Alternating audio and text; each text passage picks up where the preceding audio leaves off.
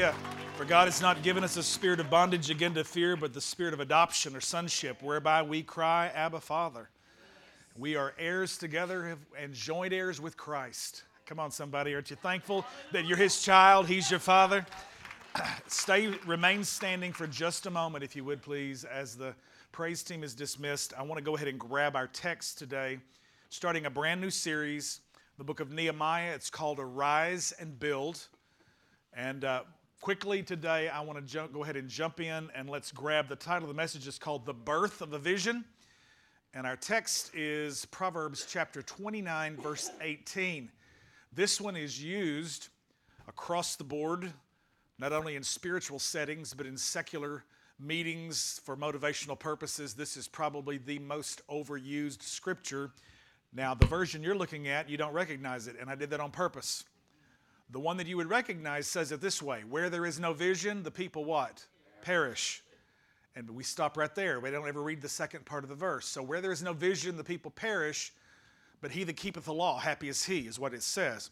But here it goes in the NLT, the New Living Translation.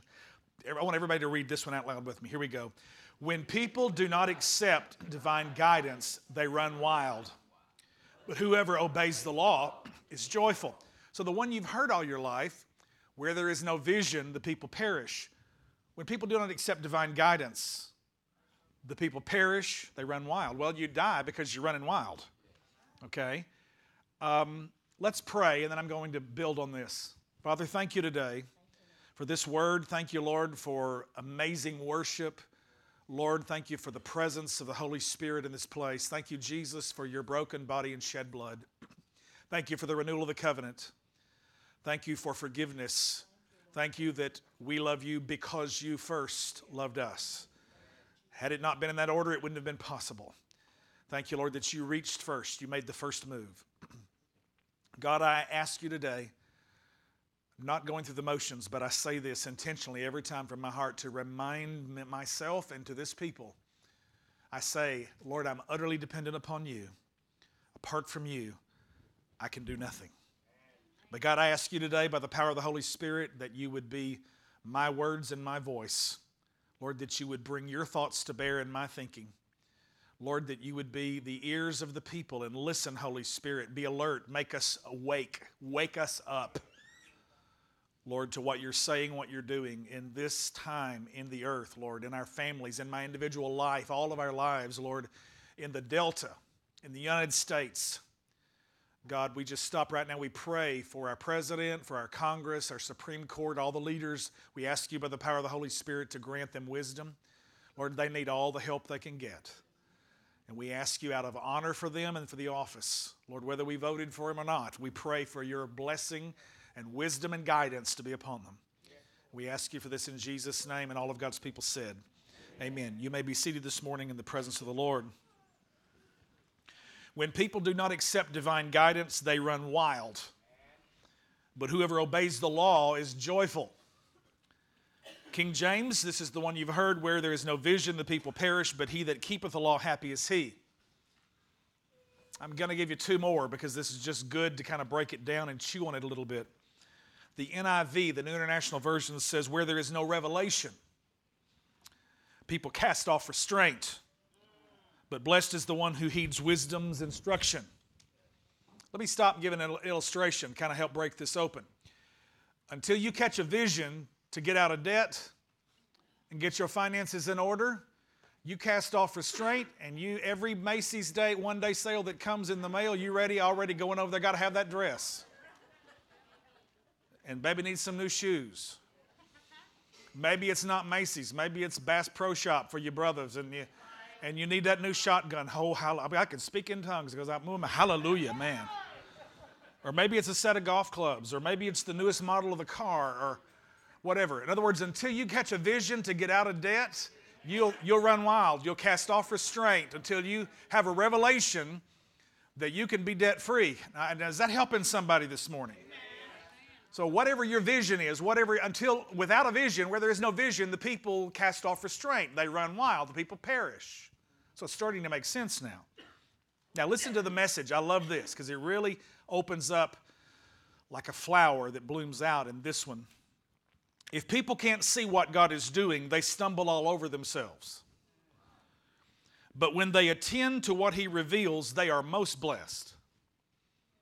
Now, until you get a picture of what God is wanting to do in your life and you understand that even the steps that you're going through right now, circumstances that you may not like, probably don't agree with, didn't ask for, until you're willing to say, God, give me your perspective on this because I sure don't understand it from my vantage point, until you can begin to get a, a, clue as to what's doing, you'll stumble all over yourself. But when you open your heart for God to reveal, everybody say reveal, one of the translations says, where there's no revelation, people cast off restraint, where God will reveal to you and show you something, and then you just not go, okay, that's cool, but you get up and you say, okay, I'm going to take action based on what He revealed. It says, but when they attend to what He reveals, they are most blessed.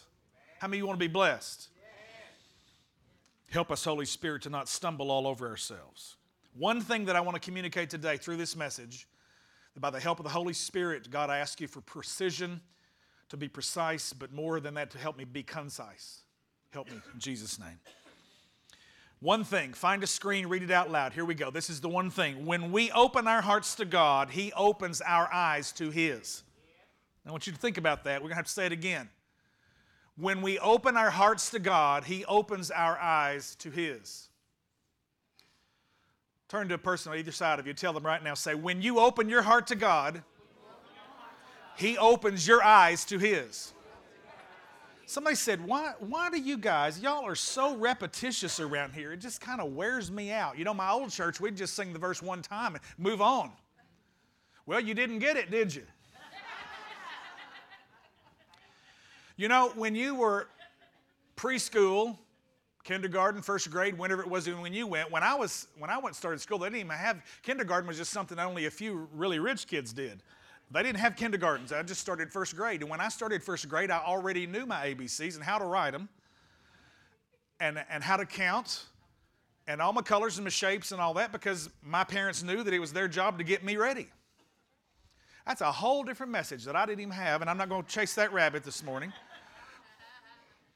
But my whole point is, is that how did I learn the ABCs? I sat on my mom's lap and she said it over and over and over and I didn't even have Sesame Street to watch when I was a kid. That's how old I am. Because that's been around here since the dark ages. A, B, C, D, E, F, G, H, I, J, K, L, pimento cheese. I always loved to eat when I was a kid and make something about food. Actually, that's my wife's joke. That's the way she said it growing up. So, you know, we're one, and that's just become my joke. You have no doubt in your mind where LMNOP belongs in that 26 letter alphabet, do you? Can anybody challenge that? Can they make you doubt the veracity of where those letters belong? Why? Because why? Answer me. Because you know it. How do you know it? Because you've done it over and over and over again. Why do you think we stand up here and sing, I'm no longer a slave to fear? Because all week long you've been slaving to fear. Because all week long you've been scared to death. Why are we so positive? Because all week long you've been doing the negative self talk, driving down the highway and looking and just going, man, I'm blowing it with these kids. God, I'm just a mess. God, I'm a wreck. Ladies, you're putting on your makeup going, man, my job is just awful. I, I can't get along with these people and, and I'm failing at my marriage. And, and you're telling yourself negative self talk over and over and over and over and over. I'm already preaching. Come on. And, and what you need is not just to be positive for the sake of being positive but to get some divine Holy Ghost interjection into that positive determination and begin to speak faith and not just positivity. And you begin to say the words of God over your life and you begin to get a picture of what God thinks about you based on what God says about you. You are not a slave to anything, you're a child of God. Well, how can I know that? Well, you tell yourself over and over You've had an experience, you've met him. Sometimes you don't feel like it because you forget that experience you had. Well, you have to be reminded, and so you hear it again and you hear it again. Paul the Apostle said, For me to say the same things to you, it's not grievous, and for you, it's safe. In other words, I'm going to repeat myself.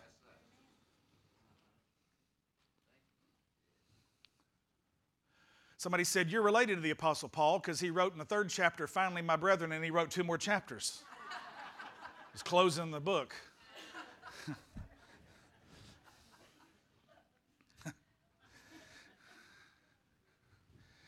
That's a rabbit, and I chased it. Help me, Holy Ghost, to be concise. All right, I'm going to get focused. I get up here and I get to having a good time, and then it's just like a, the rabbits are having rabbits. So when we open our hearts to God, He opens His eyes to His, our eyes to His. We, we catch a glimpse of His heart.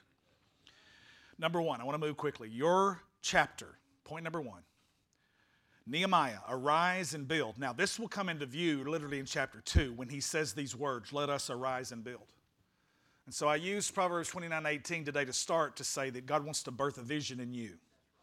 I want you to see how God will birth the vision for your life individually, for your family, for your home, maybe for a business, a need in the community, this church, your part being on a team here in this church. Maybe God inspires and drops a thought into your heart, and you actually start and lay the groundwork for a fresh ministry we've never even thought of here before.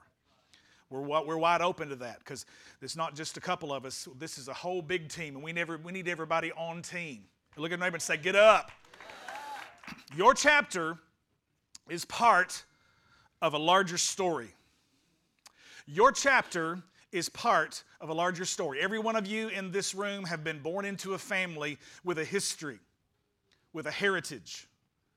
Parents have left a legacy, grandparents have influenced and infect, affected. Sometimes they've infected your life, like I started to say. Some negative stuff that we have to wrestle down. Everybody in the room has got a little bit. But for the most part, I'm grateful for a very strong, positive affect and influence in my life. And, I, and if we're really honest, every one of us were born into a family that at times we didn't ask, we would say, you know what, I didn't ask to be born in this family. Going, God, what? I don't know what you had in mind because it's sure not my plan. These people are just messed up. And you're right in the middle of it. Okay, so you got to realize this part, you, you own this stuff. I remember as a smart mouth teenager, about 15 years old, I got, was aggravated at my dad, and I, really spoke out in anger one day. And dad wasn't so quick in his older years, but he was anointed to be quick that day. When I said, I didn't ask to be born into this family, and he said, No, and if you had out, I told you no. That's the truth. kind of parted my hair. Your chapter is part of a larger story. You are a product. You are where you are in your life today because of the decisions you made yesterday and the influence of your parents the day before that and your grandparents on your parents and down through the generations. You just have to face reality and see what it is. Your, your chapter is part of a larger story. There are positive aspects to that and there are negative aspects to that. And we just have to be a, get a good assessment and go, God, this is where I am. This is who I am. I'm amazed that you can use me.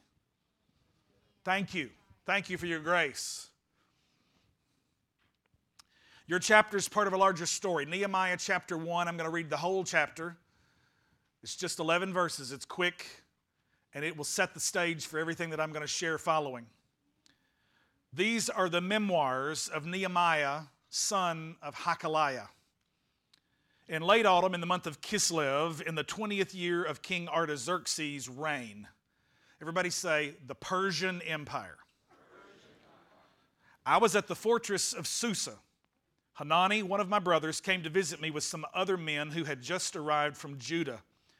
I asked them about the Jews who had returned there from captivity and about how things were going in Jerusalem. They said to me, Things are not going well for those who return to the province of Judah. They are in great trouble and disgrace. Everybody say, Great trouble and disgrace. So here comes um, a friend with a message. You know, you might call it gossip. This is kind of how things are going, whatever. And it's not good news he says it's trouble and disgrace. He says the wall of Jerusalem has been torn down and the gates have been destroyed by fire. Now, let me just stop right here at this point and let me just say to you Nehemiah is going to rebuild a wall.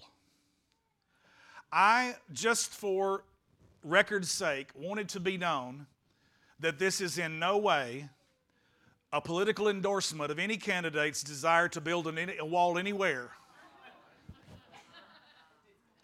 Uh, somebody said, Oh, I didn't even think about it. Yeah, I guarantee you somebody will, and I get an email over it, okay? I don't know whether you like the current one.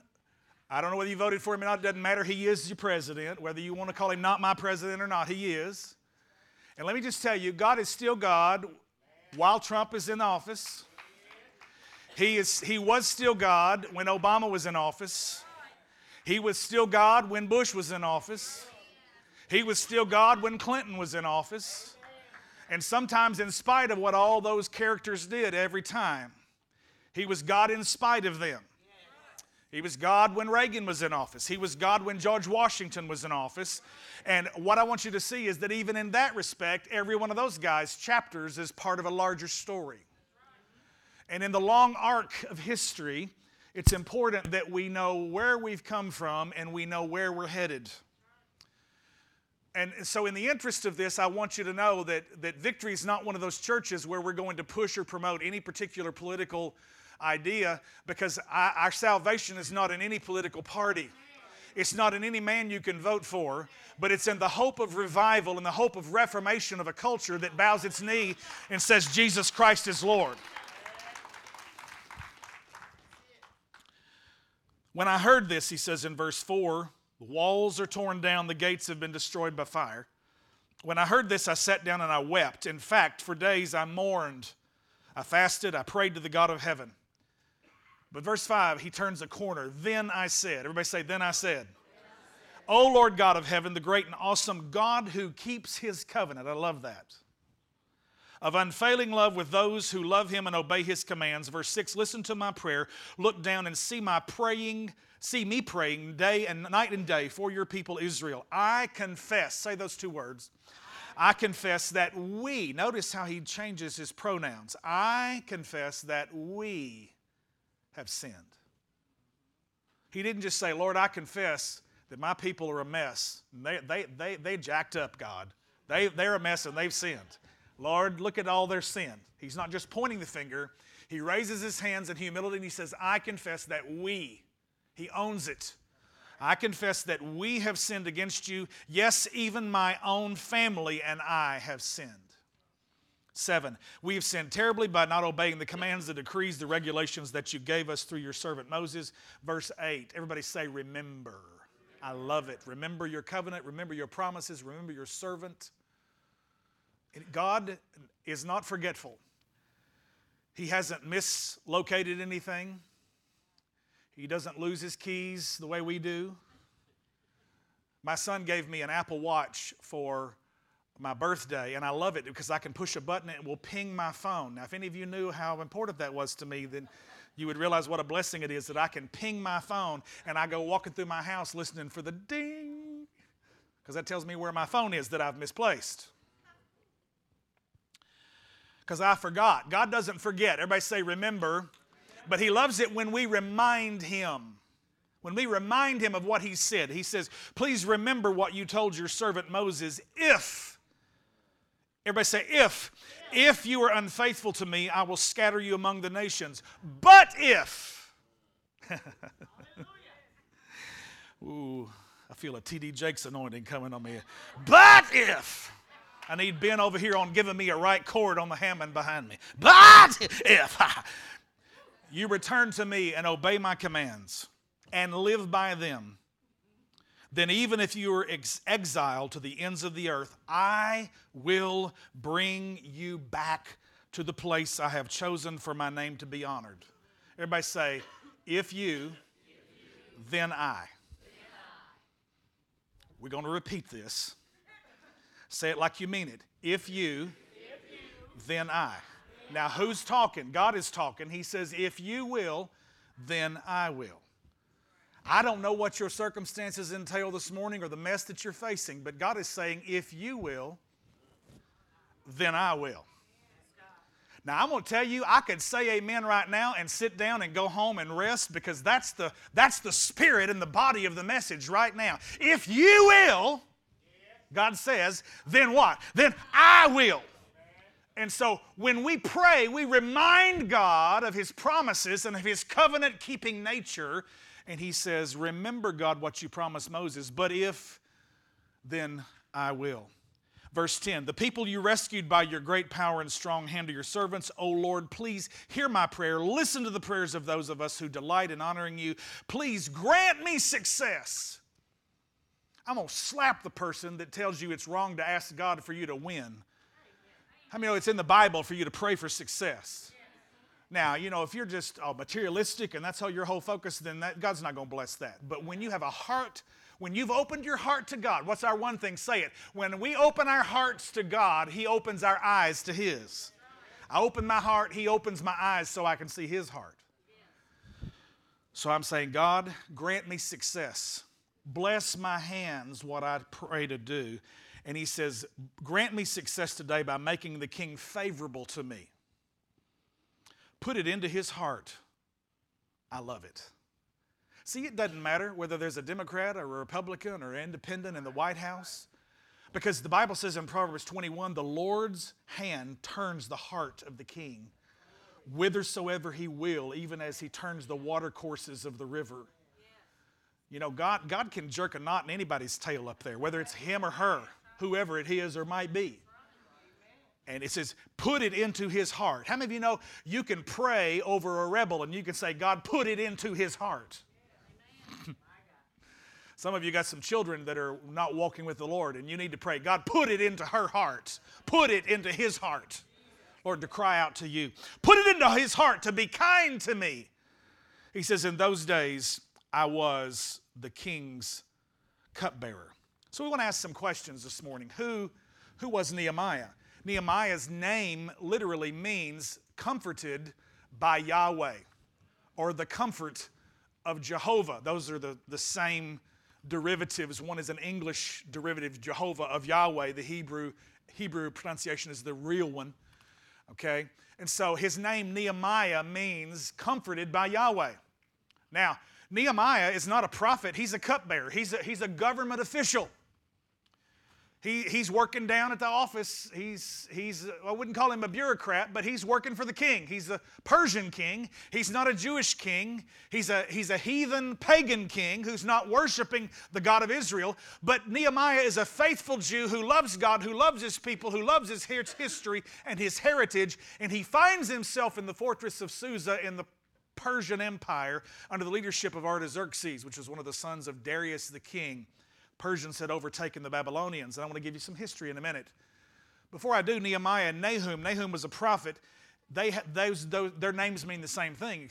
Nahum is short for Nehemiah. It's like Michael is Nehemiah, Mike is Nahum. Okay? So both of these guys, they mean comfort, comforter. And so it's a picture of the comforter. Who is the comforter? Somebody tell me. Well, Jesus is our original comforter, but he says, I'm going to send you another comforter, which is who? The Holy Spirit. So, really, the primary comforter that we know in the church is the work of the Holy Spirit.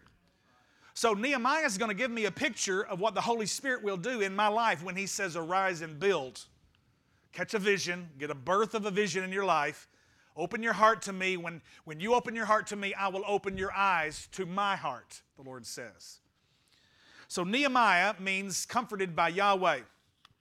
He's a young, faithful Jew serving in the court of a pagan king. And let me tell you how he got there. Um, we've got a history that we want to go back and see if I can give you a timeline. God speaks to Abraham, makes him some promises. He's going to make a whole nation out of him. 400 years later, their family wakes up. They've been uh, slaves in Egypt. And so God raises up a deliverer. Moses brings them out by the blood, water, and the Spirit. They wander in the wilderness for 40 years. Moses dies, doesn't take them in. Joshua's the young man, the young warrior. Moses was a shepherd. Joshua was a warrior. And so God raises up a warrior in the next generation because every one of them, their chapter is part of a larger story. God raises up Joshua. He takes the people out of the wilderness into the promised land. They all have land that they now begin to possess. They're rooting out all of the enemies. God warns them be truthful, be faithful to me, walk in my covenant. If you will, then I will bless you. If you don't, I will drive you out of this land and disinherit you. Joshua dies. We see the age of the judges emerge, and we read about people like Deborah, a judge in Israel, like Samson, these old, old Bible stories you learned back in Bible school or maybe Sunday school in your children's classes. Gideon, God raised up to help defeat the Midianites. Every one of them usually ruled for about 40 years, interestingly enough. Too many times their sons wouldn't follow after them in their footsteps. Maybe the second generation were sort of nominal, then by the third, they were just all out running wild because they'd lost the vision. Where there is no vision, the people perish. Where people don't accept divine guidance, they run wild. People who can't see what God is doing stumble all over themselves. And so we see the, the, the, history of the judges. They're rolling through and, and, and they walk away from God, and God sends in a, a heathen nation to bring them into captivity, steals their product and their good and their food, and they cry out to God and they pray, and God raises up a judge. And then here we go the cycle of revival and then declension continues. Revival at the peak, and they begin to descend into sin again and declension. And then they cry out and pray, and then here comes a judge, and God sends revival, and boom, it's just like a cyclical stuck in a rut kind of a routine. God raises up Samuel, the first prophet. They cry out to him and said, We want a king. God raises up Saul, the first king. That's a huge mistake. He reigns 40 years. David comes in his place. He reigns 40 years. He dies. Solomon reigns 40 years. And then the kingdom is split. Kingdom is split between the two sons, I'm sorry, the one son of Solomon, Rehoboam, and the general of the Israelite army, Jeroboam. Rehoboam is Solomon's son. He's set to be the king. And folks are upset because Solomon has just literally drained them after building this massive temple. And so the kingdom gets split. Can't go any deeper in the history than that right there. We've got 10 tribes to the north, Israel, which becomes known as Samaria. So when you read in the New Testament, the woman of Samaria, she was from Israel. They didn't stay true to God, they had a mixture.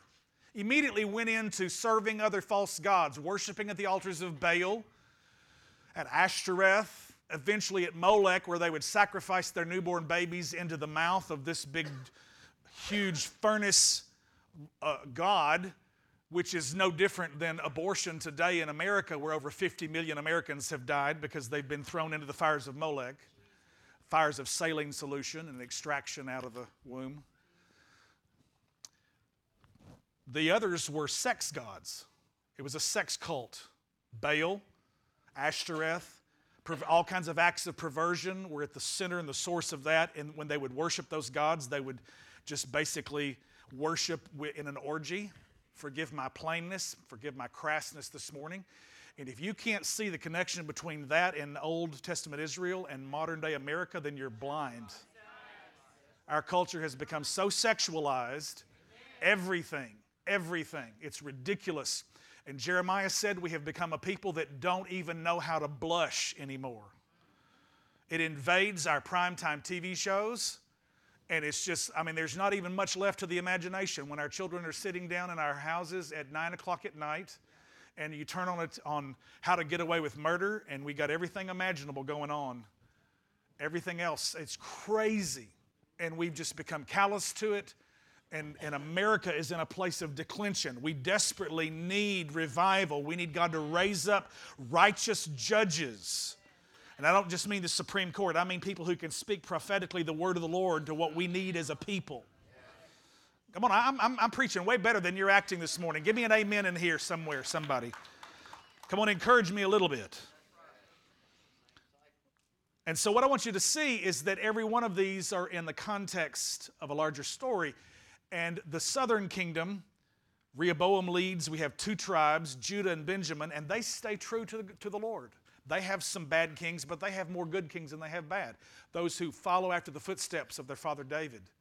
There never was a revival in the north. There never was where you could say, this one found the book of the law of the Lord and began to make reforms, and God poured out his spirit, and, and, and, and Israel was restored. There was always declension in the northern 10 tribes. The two southern, they would decline, then they would have revival. They would cry out to God, and it was a cycle over and over. And finally, it reached the point when God says, You remember what I told you generations ago? That if you didn't follow after me, that I would disinherit you from this land? Well, guess what? It's coming. And so God drives them out of the land in 586 BC when Nebuchadnezzar is raised up as the king of Babylon. The 10 northern tribes didn't last that long. They had been overtaken by the Assyrians in 722 BC. And so everybody's going into captivity. The once great nation that walked with God, that spoke the words of God from their lips, that loved and worshiped God in His temple, and the, God dwelt in the house among His people, and God showed up, and people of the land were blessed, and there was prosperity. All of that's gone. It's dried up. It's just the, the economy's shot, criminals all over the place. Everybody's rooting and uh, or, or rioting, and bands of marauders are all over the place, and nothing is in control. There is great loss of security. Why? Because there was a great loss of putting God first. When we really get to the place where we refuse to say one nation under God, our, our, our fate is sealed. Somebody help me a little bit this morning. We need, you, you, you better pray, whether you like him or not, or you voted for him or not, you better pray for him because God knows he needs all the help he can get. They were driven into captivity. They're in captivity 70 years, and finally the 70 years comes to an end, and they begin to go back. God says, Okay, the 70 years have I've given rest to the land, and now you're going to begin to be restored. You're going to come back out of exile. There have been several sweeping moves historically of restoration to the land. And Nehemiah is out here on the very end of Old Testament history. He's the last Old Testament book in the Bible. We have two covenants Old Covenant, New Covenant. Old Testament's 39 books, New Testament's 27. Old Testament's 39 books is broken into three sections 17 law, 5 Psalms, 17 prophets. Okay? You do know that your Bible's not in chronological order, right? You read through it and you're confused, going, wait a minute, I, uh, but we were just, now what, where is this coming from? When you can understand how the Bible's set up, it will begin to make sense for you. The two 17s, like bookends on the end, are both made up of a set of 5 and 12 and 5 and 12. The five on the front end of the Bible are the five books of Moses called the Pentateuch. Pentag- a pentagon is a five sided figure. The Pentateuch are the five books of Moses Genesis, Exodus, Leviticus, number Deuteronomy. Then you've got 12 books of history that go from all the way from Abraham all the way up through to the end of the exile, just before Jesus is coming. So you got Joshua, Judges, Ruth, 1st, 2nd Samuel, 1st, 2nd Kings, 1st, 2nd Chronicles, Ezra, Nehemiah, Esther. That's at the end of the history. So Nehemiah's at the end of history. Psalms, you got Job, Psalms, Ecclesiastes, Proverbs, Psalms, Proverbs, Ecclesiastes, Job, and then Song of Solomon. So you got five, and then you've got 17 prophets over here, five major ones and 12 minor ones. Five major, not because they had a bigger ministry, but because they wrote bigger books Isaiah, Jeremiah, Lamentations of Jeremiah, Ezekiel, Daniel. Then you've got the 12 that everybody always goes, Where now? Where is that book? Hosea, Joel, Amos, Obadiah, Jonah, Micah, Nahum, Habakkuk, Zephaniah, Haggai, Zechariah, Malachi. And don't be amazed at that. I learned that in first grade. Because my mama, who also taught me my ABCs, said, You need to know the books of the Bible, young man. And I've been saying those for 50 years. And don't think you can't learn it, you can too. And if you do that, then you can know where stuff is. And if you understand how it's set up, then all of a sudden it starts to make sense. So Nehemiah is sitting out here and he's on the end of the exile of captivity because the people of God have broken the law for so long that God says, I've had it. I'm sending you into captivity. Captivity has been fulfilled. 70 years are finished. They're going back into the land. Nehemiah gets a word from a friend that says, This is how bad things are. And so Nehemiah responds. And this is what I want you to see this morning in the sense of the chapter being a part of the larger story. When you read Ezra and Nehemiah, they go together because these guys actually worked together.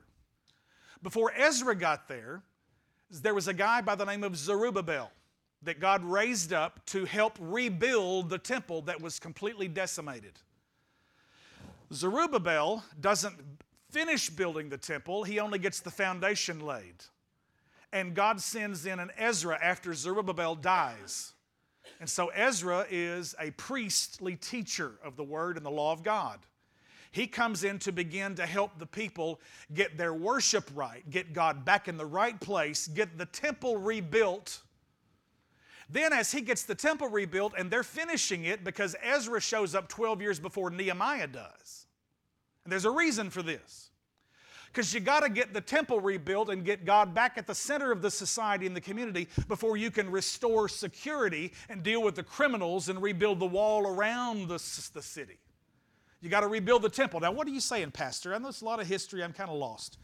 God will come into your life first and not worry about trying to get all the ducks on the periphery of your life straight.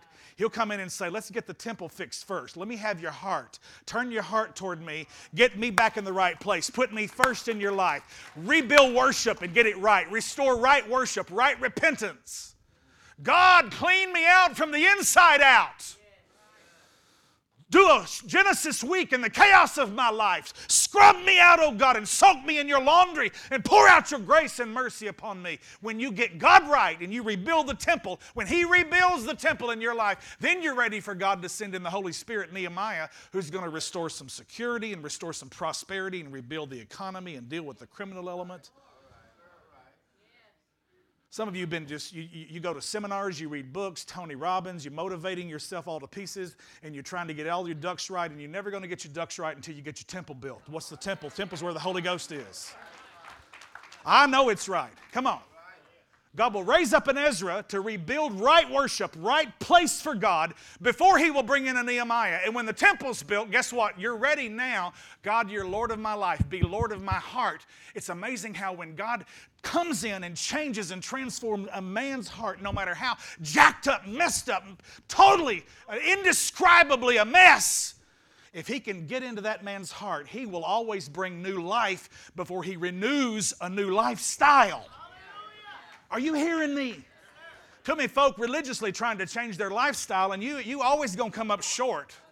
You're always gonna lose because ain't none of us good enough. There is no ability whatsoever in our own. Our righteousness is as filthy rags. But when His righteousness comes in and takes over on the inside of me, and He's in the right place in my heart and my life, then I now have the ability. It's like dropping that little pond in a pebble. It starts in that one little tiny concentric circle, but you just stand there long enough and you start to see the rolling, rippling effect to say, Jesus is Lord. And it drops into your heart and it starts to begin to roll out into all of the other areas of your life. Come on, somebody, put your hands together and give God some praise. My, my, my, my, my. Hallelujah. Help me, Holy Ghost. You can't rebuild society till you rebuild the temple. You can't get a new lifestyle until God gives you new life. All right, number two, discovering your seeds of destiny. Quickly. How's God wired you? Nehemiah responded to this and he grieves. I'm going to be honest with you. We are so overwhelmed and inundated with 24 hour cable news and talking heads that analyze it. And we've come to the point where news is, news is no longer news, it's just entertainment. Neil Postman wrote a book that I read in the early 1990s called Amusing Ourselves to Death. And it's so true. We've got 500 channels on cable and there's nothing to watch. What does amusement mean? Uh, amuse means to think. Amuse means you don't do it. You don't think. Come on, when you go to amusement park, you don't go to think, do you? You go to go, no, I don't want to think. Come on, make me laugh. Let me have fun. Let me feel a little bit of fear in the haunted house, in the horror house. Give, give me some thrills emotionally and physically when I ride the roller coaster. You don't think. Nothing wrong with that. Go take a little break from thinking. But let me tell you, you better put your big curl panties on and you better learn how to think in this society and stop being amused to death.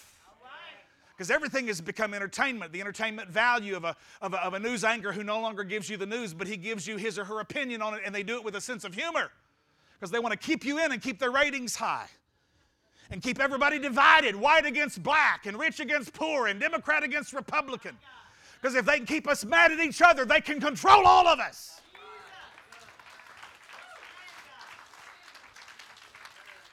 That's the most powerful thing I've said so far today, right there.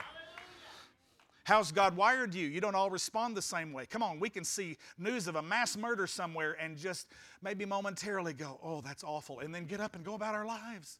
Because we've seen it so much, we've become callous to it. Help me, I know what I'm talking about. What is your shape? Quickly. This came out of Rick Warren's ministry. What is your spiritual gifts? S. Your, what's in your heart? Your H. What are your abilities, your natural abilities? A. P, your personality. Are you an introvert or an extrovert? I'm kind of in between. I, I, need my cave time by myself, and then I love to go be around people. But after a while, my tank's empty, and I got to go be by myself because people draw on me. Now, that's not my son. My son is a pure extrovert, he is a walking party. Literally, he is a he, he's at one party and he's already making phone calls ahead and networking with his buddies to set up the next party that he's going to go to. That's just Drew. I, it just would wear me out. I I, have told him over and over until you learn how to say no, you can't say yes to everybody and everybody, everybody he calls you because he's got a thousand friends.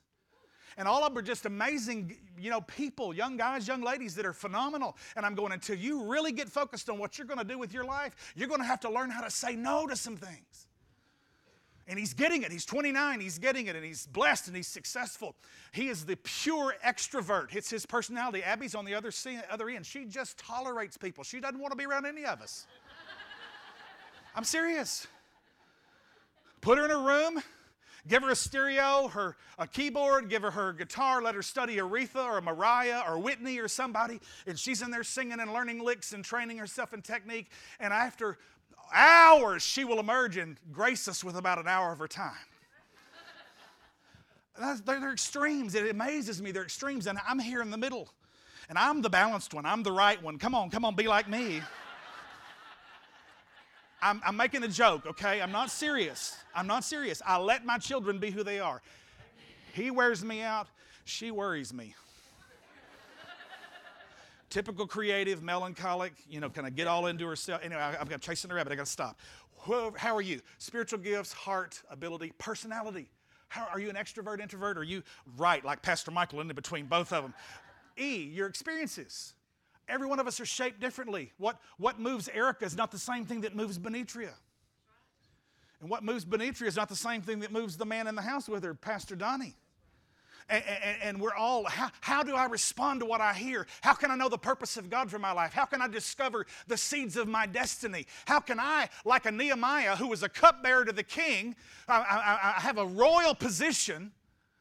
You know, now let me tell you what that means. That doesn't mean he's a head wine connoisseur to make sure that the king doesn't get any bad quality wine. His job is to make sure the king doesn't get any deadly wine.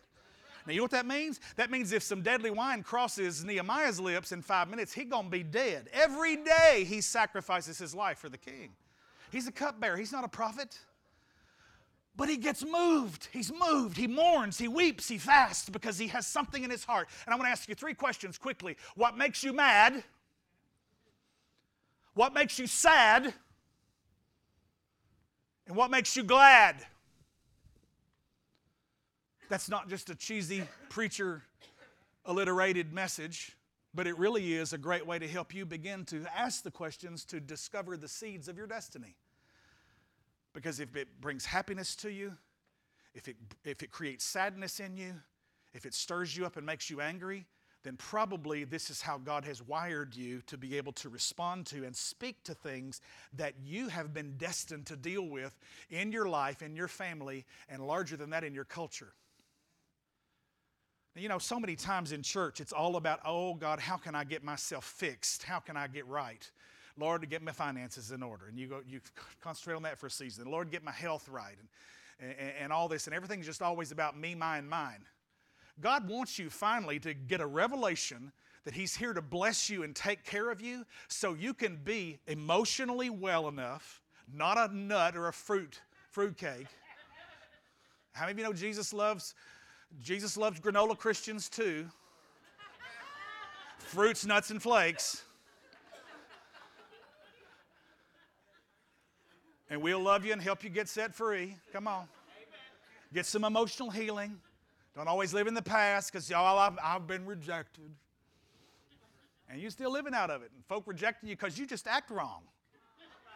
Get healed. Let's get well. Come on, don't keep making the past an excuse for the present and grow and, and get in a place where God can use you to become a history maker and a change agent, where your chapter becomes the part of a larger story of the progression of God's revealing of His kingdom. Man, I'm, I'm, I'm preaching myself. Ain't no way I can take a nap this afternoon. Mercy. Are you getting anything out of this?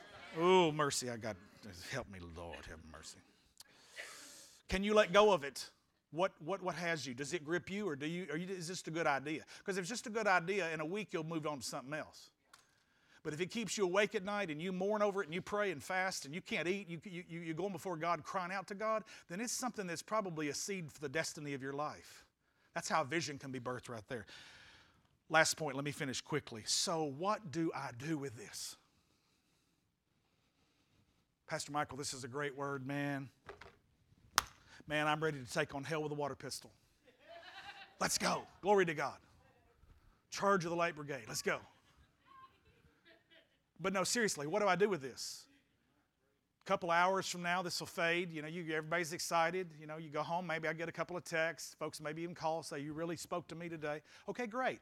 Now that something's been revealed, now that you've got a picture, what did it say? It says, Those who can't see what God's doing stumble all over themselves, but those who take what's been revealed to them, they are most blessed. So, what do I do with this now? What's, what's my action step?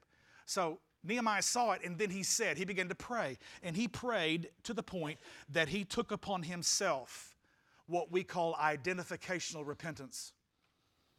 How do I handle the burden of the Lord? What is my response? Have you seen that commercial? I think it's a Mucinex commercial where a guy's dealing with some congestion in his chest.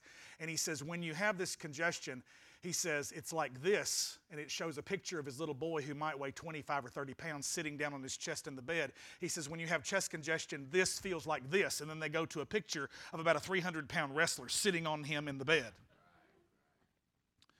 That 300 pound wrestler is what the burden of the Lord feels like.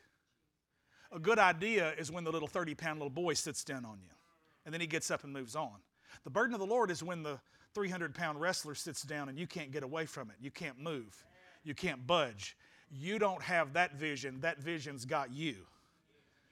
And you can't sleep, you can't eat, you're praying, you're crying out, you're going, God, how can I bring this thing into being? Maybe it's a business in some of your hearts. Maybe it's a relationship like you used to have with your husband or your wife. Maybe it's a walk with God that you've stepped away from. Maybe it's just the realization that you never have come to God in the first place, that you're far from Him. So this morning, I want you to see what preparation looks like. Let's do what Nehemiah did. He confessed. He didn't just say, God, I confess for this messed up people. But he said, God, I confess we have sinned. The only way you're going to deal with your past properly is to own it and take personal responsibility for it and say, Father, I have sinned. I turn from that and I turn to you. He identifies with the sin of his whole people. Let me just say this I, my sister has done genealogy on all of our families, my parents, maternal and paternal, grandparents on both sides, and has searched all the way back to the late 1600s. Whole line of preachers, some um, leaders in the American Revolutionary War. And this is the one thing she said. She said, You know what, Michael, I was really glad to find out that there was, where there was nobody in our family that owned slaves. And I kind of like, okay, well, I'm glad to know that. Because my great grandfather fought on the side of the Confederate Army. He was from Savannah, Tennessee, Church of Christ man love, love the Lord, part of that pre, that movement. Um, it's called restoration movement. And um, he didn't fight because he was trying to defend slavery because they only owned about 40 acres. They didn't own any slaves. He fought trying to protect his property from a violent, raping, pillaging Northern Army. And that's part of history that doesn't get taught in our schools.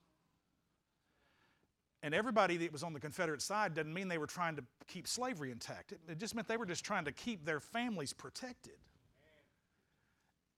And, and, and for a minute, I kind of thought, well, you know what? I, for a long time, I taught history right down here at Mid South Community College, and uh, so often I would have primarily a room full of African American students. And I just said, look, I just want to tell you, let's get it out of the way right now. First of all, only less than 10% of the population even owned slaves. Get out of, the, get out of your heads that everybody had a slave because it's not the truth. Only very, very rich people. Most of them only owned one or two, and it was the extremely rich who owned 10 or more. And they were literally part of 3%, the top 3% of the population. Let's, let's, let's get adjusted here to how all this happens. And so for a little while, I kind of had a little pride. Hey, ain't nobody in my family owned any slaves. And it's like the Lord rebuked me, and He said, You know what? You, you, you can be proud of that, and you can let that pride in that get in your way from being able to reach the Delta. to help destroy the spirit of racism. Now, let me tell you, we've got a society where there's been a, a white supremacist system that has held down African Americans. And the only way that we're going to be able to see true justice, equal, created in the image of God equally, all men created equal. The part of our founding documents that say that. And there were slave owners writing that. Is to tr- just own it. I don't have any slave owners in my family, but I have to be willing to back up and go, God, I confess we have sinned as Americans. I wasn't even alive. I didn't, but we have sinned. And I have to be willing to sit down and listen to and look to my friends, my African American brothers and sisters who have been bought with the same blood of Jesus that saved me, and listen to their struggle and let empathy arise and go, I'm here for you. I'm your brother. I will never understand it. I'm a white man as bad as I want to be black. And when I was a kid growing up with my music, now that is not patronizing, that's the truth. That's the truth. That's the honest to God truth. All of my music is black. I, I, can't help it. It's what I love. It's what I'm drawn to. It's how I'm wired. Okay? And as bad as I want to, I will never walk in your shoes and I won't understand. But I want you to know that I love you and I'm with you and I'm for equal treatment and equal pay and, and equal rights and all of these kinds of things. And, and, and let me just say this racism in a white supremacist system might be one sided, but prejudice goes both ways, people. Don't shout me down now. Prejudice goes both ways. And you can be a black man sanctified for the Holy Ghost and be just eat up with prejudice against white folk, thinking that we're all the same. And baby, we're not all the same.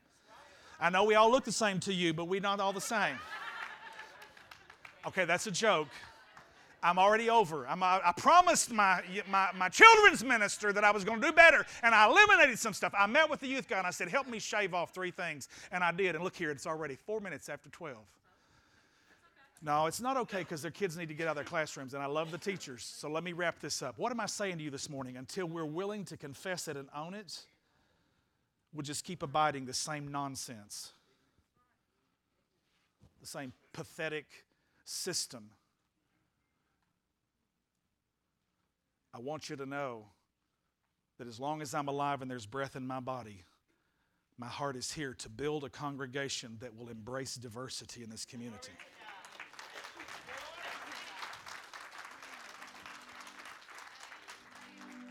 We want to build a bridge. There are places to build bridges, and we also want to build a wall. I'm not talking about Trump's wall either. I'm talking about the wall of the Holy Ghost, the protection. Have you got anything out of this message this morning? This is where we are right now. This is what you need to do to deal with it. You confess, you say, God, I have sinned. And you own your sin. You don't put it off on somebody else. God, my mama sinned. My daddy was a drunk. God, my brother abused me when I was growing up. Get it out, get out of it. It's somebody else's fault. Yeah, and you're going to have to wrestle it down and learn to forgive. People have been wounded. I'm not making light of any wound that you have experienced. God help you. It breaks my heart when I sit down with people and they actually have the courage to open their hearts and share with me some of the most horrible things that they went through as children. And then I say, listen, Jesus wasn't absent when that was happening. His heart was broken. And He's here to heal you of those wounds and those places where you're broken. But you know what?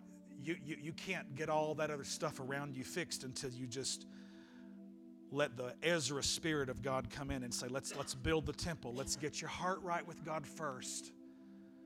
Put Him in the right place of worship. Make Him first in your life. Make Him Lord of your heart.